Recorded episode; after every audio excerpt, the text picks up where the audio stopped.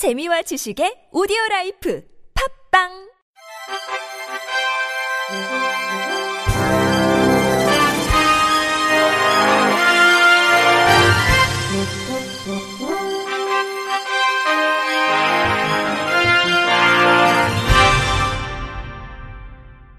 청취자 여러분 안녕하십니까? 7월 26일 수요일 KBS 뉴스입니다. 서울시는 종사자 인력이 부족해 시설 운영에 어려움을 겪고 있는 소규모 장애인 복지시설의 인력난 해소를 위해 50 플러스 보람 일자리 사업을 추진합니다. 접수 기간은 오늘부터 다음 달 4일까지이며 만 50세에서 67세의 시민은 희망하는 시설에 누구나 신청할 수 있습니다. 본 사업은 장애인 주간 보호시설 121개소에 각 2명, 장애인 단기 거주 시설 40개소에 각 3명 등 총 362명을 모집합니다. 선발자는 다음 달 14일부터 해당 시설에 배치돼 올해 연말까지 활동하게 되고 월 80만원가량의 급여를 지급받을 수 있습니다. 백일원 시 장애인 복지정책과장은 이 사업으로 소규모 장애인 복지시설 이용장애인이 이전보다 한층 나은 복지 서비스를 제공받을 수 있게 될 것이라고 기대했습니다. 서울시설공단은 야외 이동이 어려운 장애인을 위해 무료 서울시티 투어 프로그램을 다음 달부터 내년 1월까지 운영한다고 26일 밝혔습니다.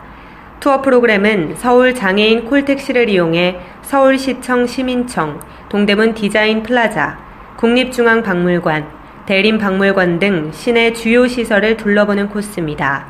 공단은 14회에 걸쳐 총 120여 명의 장애인을 대상으로 프로그램을 운영할 계획입니다. 단체로도 신청 가능하며 버스 한 대에는 휠체어 3대를 포함해 총 9명이 탈 수 있습니다. 이지은 서울시설공단 이사장은 평소 나들이가 어려운 장애인분들이 편하고 안전하게 서울 시내 곳곳을 돌아볼 수 있길 바란다고 전했습니다.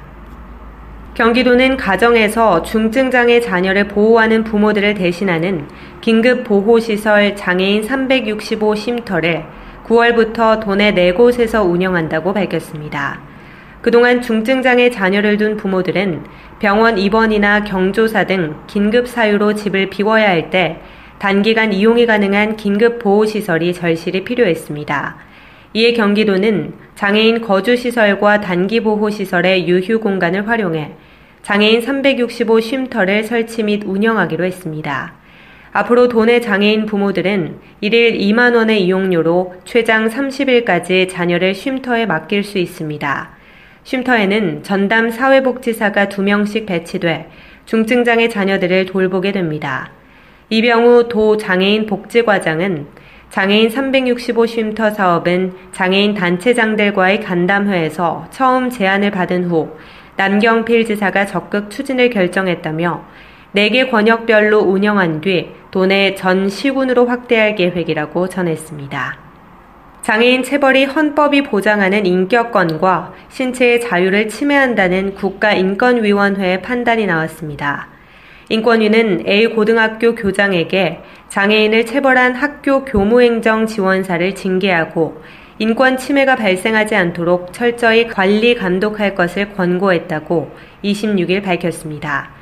발달장애인 B씨의 외삼촌은 B씨가 A고등학교에서 직무 지도를 받고 근무하는 동안 담당 교무행정 지원사인 C씨가 플라스틱 자로 손바닥을 때리고 벌을 줬다며 지난 2월 인권위에 진정을 제기했습니다.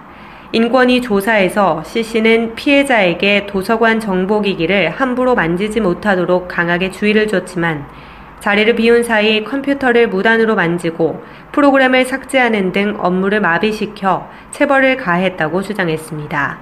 인권위는 이와 관련해 B씨가 발달장애인이라는 사실을 C씨가 이미 알고 있었으므로 더욱 세심한 주의를 기울일 필요가 있었다며 플라스틱 자로 피해자의 손바닥을 때리고 벌을 준 행위는 신체에 고통을 주고 수치심과 모욕감을 주기에 충분하다고 지적했습니다.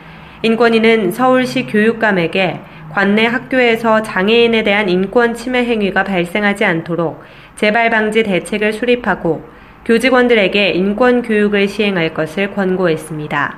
또 한국장애인 고용공단 서울지사장에게 사업에 참여한 장애인의 인권 보호와 고용 안정을 위한 모니터링을 실시할 것을 권고했습니다.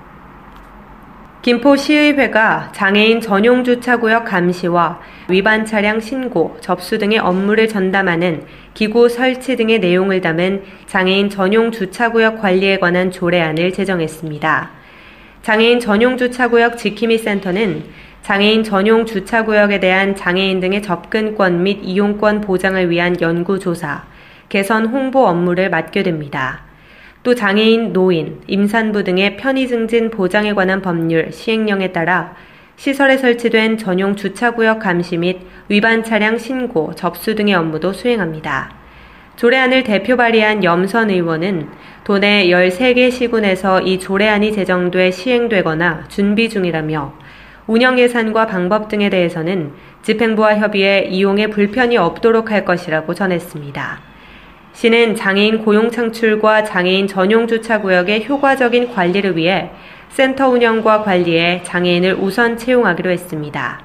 김포시 관계자는 단속이 아닌 신고와 시설 관리 업무를 맡게 돼 문제는 없지만 예산이 관건이라며 부족한 부분은 장애인 일자리 사업 예산을 활용하고 내년부터 지체장애인 등을 선발해 시설 운영을 본격화할 것이라고 밝혔습니다. 경기도 의료원 안성병원은 안성시 소아통역센터와 청각장애인 건강관리를 위한 업무 협약을 체결했다고 25일 밝혔습니다. 협약은 평소 병원 이용에 불편을 겪었던 청각장애인의 어려움을 해소하고 다양한 의료적 지원을 제공하기 위해 마련됐습니다. 안성병원은 표준의료 상담 문진표를 제작해 비치하고 사전에 문진표를 작성해 오면 보다 빠르고 정확한 진료가 이루어질 수 있도록 의료 상담 환경을 개선할 방침입니다.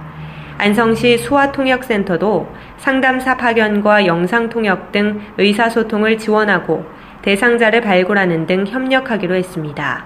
김용숙 안성병원장은 이번 협약을 계기로 장애인들이 보다 건강하고 행복한 삶을 영위하는데 도움이 되길 바란다고 전했습니다.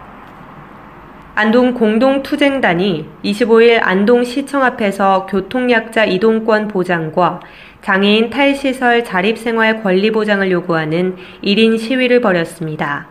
이들은 특별교통수단 법정 대수 도입과 1일 2회로 제한된 이용 횟수 제한 폐지를 촉구하는 한편 장애인 탈시설, 자립생활 5개년 계획 수립과 장애인 자립생활센터 지방비 예산 마련도 요구했습니다.